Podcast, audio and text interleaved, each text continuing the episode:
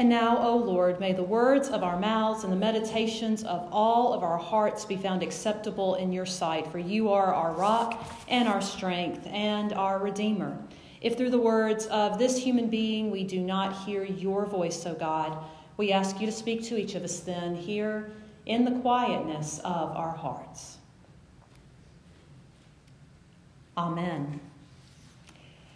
As we continue to walk through Ecclesiastes this first month of the new year, we need to take a moment to realize that this is not a linear walk through Scripture. We did not start start at chapter 1 a few weeks ago. We're not concluding with chapter 12. In fact, you probably noticed that we are only just now in the third week of this series talking about what's in chapter 1. We're not going in any sort of chronological order because if you've ever read the book of Ecclesiastes or even part of the book of Ecclesiastes, you know that it is not a very orderly book. In fact, for the super organized among us, when you who, if you like three bullet points to a to a to a book of the Bible and you want everything to be tied together in a nice little summary at the end, Ecclesiastes is probably not the book you want to read, but my guess is it's a book that you need to read all the same. Because you see, some books of the Bible are more narrative. Think about Genesis, for instance, where you've got in order from beginning with Adam and Eve, the creation of the world, you've got in order the stories of the people who went before us. The same is true for Mark's gospel and for Luke's gospel and for Matthew's gospel where we begin at the beginning of Jesus' life and his earthly ministry, and we go through step by step a very good journalistic historical account of what Jesus uh, of what Jesus did in his time here on earth. Even Paul's letters have a basic subject to them of a basic structure rather of beginning and middle and end. The Psalms have rhythm and rhyme. The Proverbs have a meter to them, but Ecclesiastes is different. And the one of the best ways we can uh, approach Ecclesiastes is to realize that it is more like a journal. Now, a journal, for many, as most of us know, is a place where you primarily record your thoughts, your reflections, your insights. More often than not, if you're writing in a journal, you're not expecting anybody else to read what's in that journal. There's a freedom to it to say on the page what you need to say. It's a stream of consciousness of one thought after another being recorded for some purpose or another.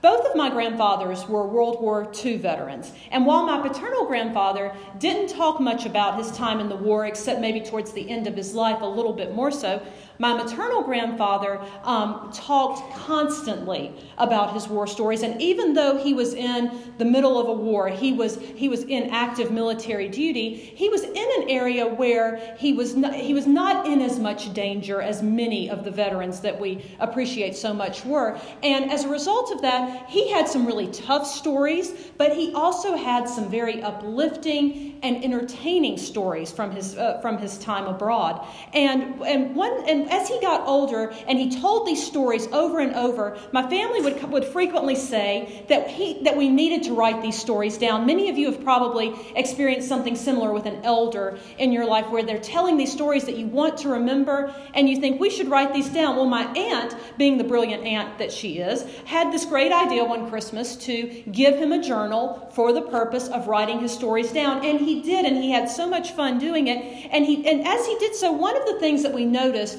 as we would go back and read what he wrote down was that he repeated himself a lot. Now, some of us may say that was because of age, it may have been because of his, his memory not being quite what it used to be. But we also noticed that the things he repeated, both in the journal and in his oral storytelling, were the things that mattered to him. They were things that not only he remembered, but that he wanted for us to remember because they stood out for a purpose. Now, it is safe for us to assume in the book of Ecclesiastes that this writer, like the grandfathers and the elders among us, was an older gentleman in the latter part of his life, writing what matters to him and writing as if he were writing in a journal. Yes, traditionally, this book has been attributed to King Solomon. It's very likely King Solomon wrote this, but for the sake of this, uh, of this series, I would ask, that, ask you as we are journeying through Ecclesiastes together to not think so much about who historically wrote this book and instead insert ourselves in the place of this teacher. Chapter 1, verse 1, we hear these are the words of the teacher. Now, another translation of that word teacher, as Eugene Peterson points out in the message translation, is that we can also call the teacher one who is on a quest. And I love that because this writer who is who's considered wise and insightful has been on a quest throughout his life and now he's imparting wisdom to us of our own on our own quest. And it's a beautiful premise full of promise. Imagine the first person who ever opened this book who maybe knew the, the quester the one who wrote it and they open it up and they're expecting all of this encouraging uplifting wisdom to give them what they need for the days ahead. And instead listen to again to verses 2 through 4 of what they hear. Vanity of vanities Vanity of vanities, all is vanity. What do people gain from all the toil at which they toil under the sun? A generation comes, a generation goes, but the earth remains forever. Now, you may wonder why I read those verses with that particular tone of voice. And the reason I did that is because this book flows from the real lived experience of a weary human being who and he who knows it's not going to be long before he stands face to face with God and he's trying to make sense of everything that has gone before him. He's got celebrations but he's also got regrets. He's a very human writer and very likely when he wrote these verses it was with that tone of exasperation, that tone of what uh, what the, the, the tone of what does all of this mean for me? And we often forget friends that scripture, especially these five books that we call wisdom literature as a refresher that's Psalms, Proverbs, Song of Solomon, and, Ecclesi- and Ecclesiastes. Um, we have the we ha- and Job. Excuse me, I forgot that fifth one of Job. We have all of these wisdom books because and we and we primarily need to look at them as prayers. And in prayer is where we can be real with God. In prayer is where we can be blunt with God. And in the midst of being real and honest and blunt with God, we are also changed by God in the place of prayer. We may not always feel it right away, but friends, anytime you take the time to pray, you are changed. Anytime you take the time to be with God and even just express what you are feeling and going through, God is working about a change in you. And, and we would really benefit from remembering that this quester wrote this down, not so much as lessons for us who would read it centuries later, but this was his cry to God. This was his prayer. And that cry we could basically summarize as this What's the point of it all? What is the point of it all? Verse 2, the first spoken words of Ecclesiastes have a refrain that we heard a lot today and we hear a lot throughout the book, and that is that all is vanity. The word for vanity can also be translated as breath or as vapor. The basic idea is there, he's saying all is fleeting, everything goes away, just like breath, just like vapor. It's something that fades, something that does not last. And this is not the first time in wisdom literature that we encounter a declaration like this. Psalm 144, which was written by King David, finds David asking, Lord, what are mortals that you are mindful of them? They are like a breath. They are like a breath. We as humans are like a breath. Likewise, Moses, near the end of his life, composed Psalm 90, and he wrote this Our years come to an end like a sigh.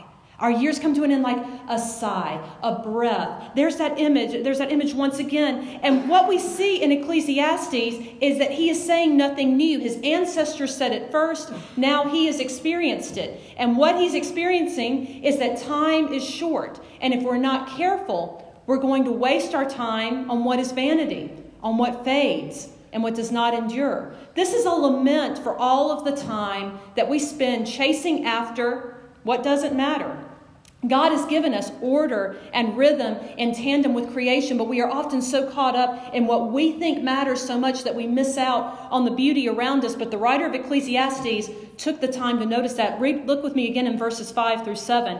The sun rises and the sun goes down and hurries to the place where it rises. The wind blows to the south, goes around to the north. Round and round goes the wind, and on its circuits the wind returns. All streams run to the sea, but the sea is not full to the place where the streams flow. With the rising and the setting of the sun, the directions of the wind, we are being invited into something bigger than ourselves. And as followers of Jesus Christ, we are being called, friends, into God's bigger creation and new creation in Christ Jesus. And yet, as we're being called into something so much bigger than ourselves, what do we do? We chase after money, we chase after fame. We run after what we think will satisfy us and end up, as we talked about last week, so dissatisfied. Because the point of it all, what is the point of it all? The point of it all is not our satisfaction. The point of this one life God has given us on earth is not our personal comfort. The point of it all is to point to Him and toward Him, to point to His water of life that will satisfy, His bread of life that will fill us so we never hunger again, to point to the comfort of the Holy Spirit, and as a result, experience it for ourselves. One of the most played worship songs of the past three or four years is a song titled Goodness of God. It was written by um, Jenn Johnson of Bethel Music. And I think one of the reasons that this song is so beloved and you hear it on radio and it's very singable is the bridge of the song. There's a part of the bridge of the song that sings that says over and over, Your goodness is running after me. Your goodness is running after me. While we're busy running after and chasing after dreams of our own making, He's running after us with His goodness. And the only way we can experience that goodness is if we change course and we change course, we turn around and encounter the point of it all. We are called to stop, to surrender, to lay down our life, and to give Him everything. And very likely, when we think about running from God, Many of us are probably thinking of something like the parable of Jesus' parable of the prodigal son. This is the prodigal son is someone who does literally run away from his father. And when he does so, he blatantly disregards his father. He wastes every good thing given to him. He falls into a life of sin and he ends up even living among pigs. But there's more than one way to run from God, friends, and we are all susceptible to that. That's not the only one. Remember, the prodigal son had a brother. At the end of the parable, that the father goes out to meet that brother who is so angry and he's so upset and he's eaten up with bitterness and unforgiveness towards his brother. And that brother seemed to have it all together. But we discover he was chasing after his own idea of perfection. He was pursuing pride. He was trying to put on the best religious face that he could, but he was also running from the same father who was running after him. Both of these sons had wandered, and both had the same father running after them. But that father, no matter how much he loved them, no matter how fast he ran, he made a deliberate choice to choose to wait for them to turn around. God will never overstep our will, brothers and sisters. He will always give us the freedom to choose. And He longs for us, He waits for us, but we have to make that choice to stop and say, This doesn't matter. This is not the point of it all. But you, my Heavenly Father, you are the point of it all. And I want to follow after what, what you want for me to do. He waits for us to stop chasing, to turn around, and to surrender to Him. And so it is today for us, beloved. God waits for us to stop striving for our own answers and to turn our questions to Him. What is the point of it all? We ask of each other, and let us ask it of God today too. The quester is looking at the vastness of God's creation in awe of his power and realizing how small he is in the grand scheme of life and death. And the last two verses of, the, uh, of this passage remind us that yes, we have to deal with unhappy matters at times, that life as we know is fleeting. And that brings to mind another song or a line from another beloved song, an older song from centuries ago called Abide with Me. It is in our hymnal. And in the second verse, there is a line that says, Change and decay in all around I see. Change and decay and all around I see. It's easy for us, especially when we're down, downtrodden, especially when we're sad, especially when we're discouraged, to look around and all we see are what the writer of Ecclesiastes calls the unhappy things, the un, all that is unhappy, the change and decay, and all around I see. But that hymn, good news, that is not the last line of the hymn. Instead, the hymn changes and says, O thou who changest not abide with me. Yes, change is everywhere I see, and there's change and decay everywhere, but you, Lord, do not change. And I pray that you would come and abide with me. The quester in the midst of all of his running, I want to invite you to look for the moment in this passage with me where he stops, where he turns around, and where he surrenders. It can be found at the end of verse it can be found at the beginning, rather, of verse 13, verses 12 and 13. I, the teacher, I, the quester, applied my mind to seek and to search out by wisdom all that is done under heaven. In the midst of all this fleetingness, Lord, in the midst of all of the questions about what's the point of all this vanity, everything seems to be vanity, I'm going to apply my mind, I have applied my mind to search out and to seek wisdom here under heaven. And I want to invite you today to do something a little different. Last week you had a pop quiz at, the, as part of the service. Well, good news, you don't get a pop quiz today as we're going through the scripture, but I do want to ask you to engage with me in a way to, uh, that we're going to wrap up this time today that I hope will be powerful for you and something you can maybe apply to your own study of scripture if you're not already doing so. We're going to take the beginning of verse 13 there and turn it into a prayer. And just like we do at the children's moments, I'm going to ask you to repeat that prayer after me, and we'll get a copy of that to you as well on social media and in the newsletter. Um, but it's just taking this prayer and turning it back to God, turning it back to Him, and saying, Lord, I know that all is vanity, so I want to turn around and focus my attention on who matters. So I invite you to repeat these words after me. Again, they're based on the beginning of verse 13.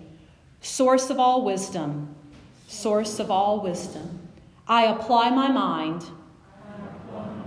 to seek and to search out your wisdom here under heaven. Let's do that again, friends. Source of all wisdom. I apply my mind to seek and to search out your wisdom here under heaven. Let's do it one more time, friends. Source of all wisdom. I, apply my mind to seek and to search out, your, wisdom here under heaven. May it be so to the glory of the Father, the Son, and the Holy Spirit, blessed three in one. Amen.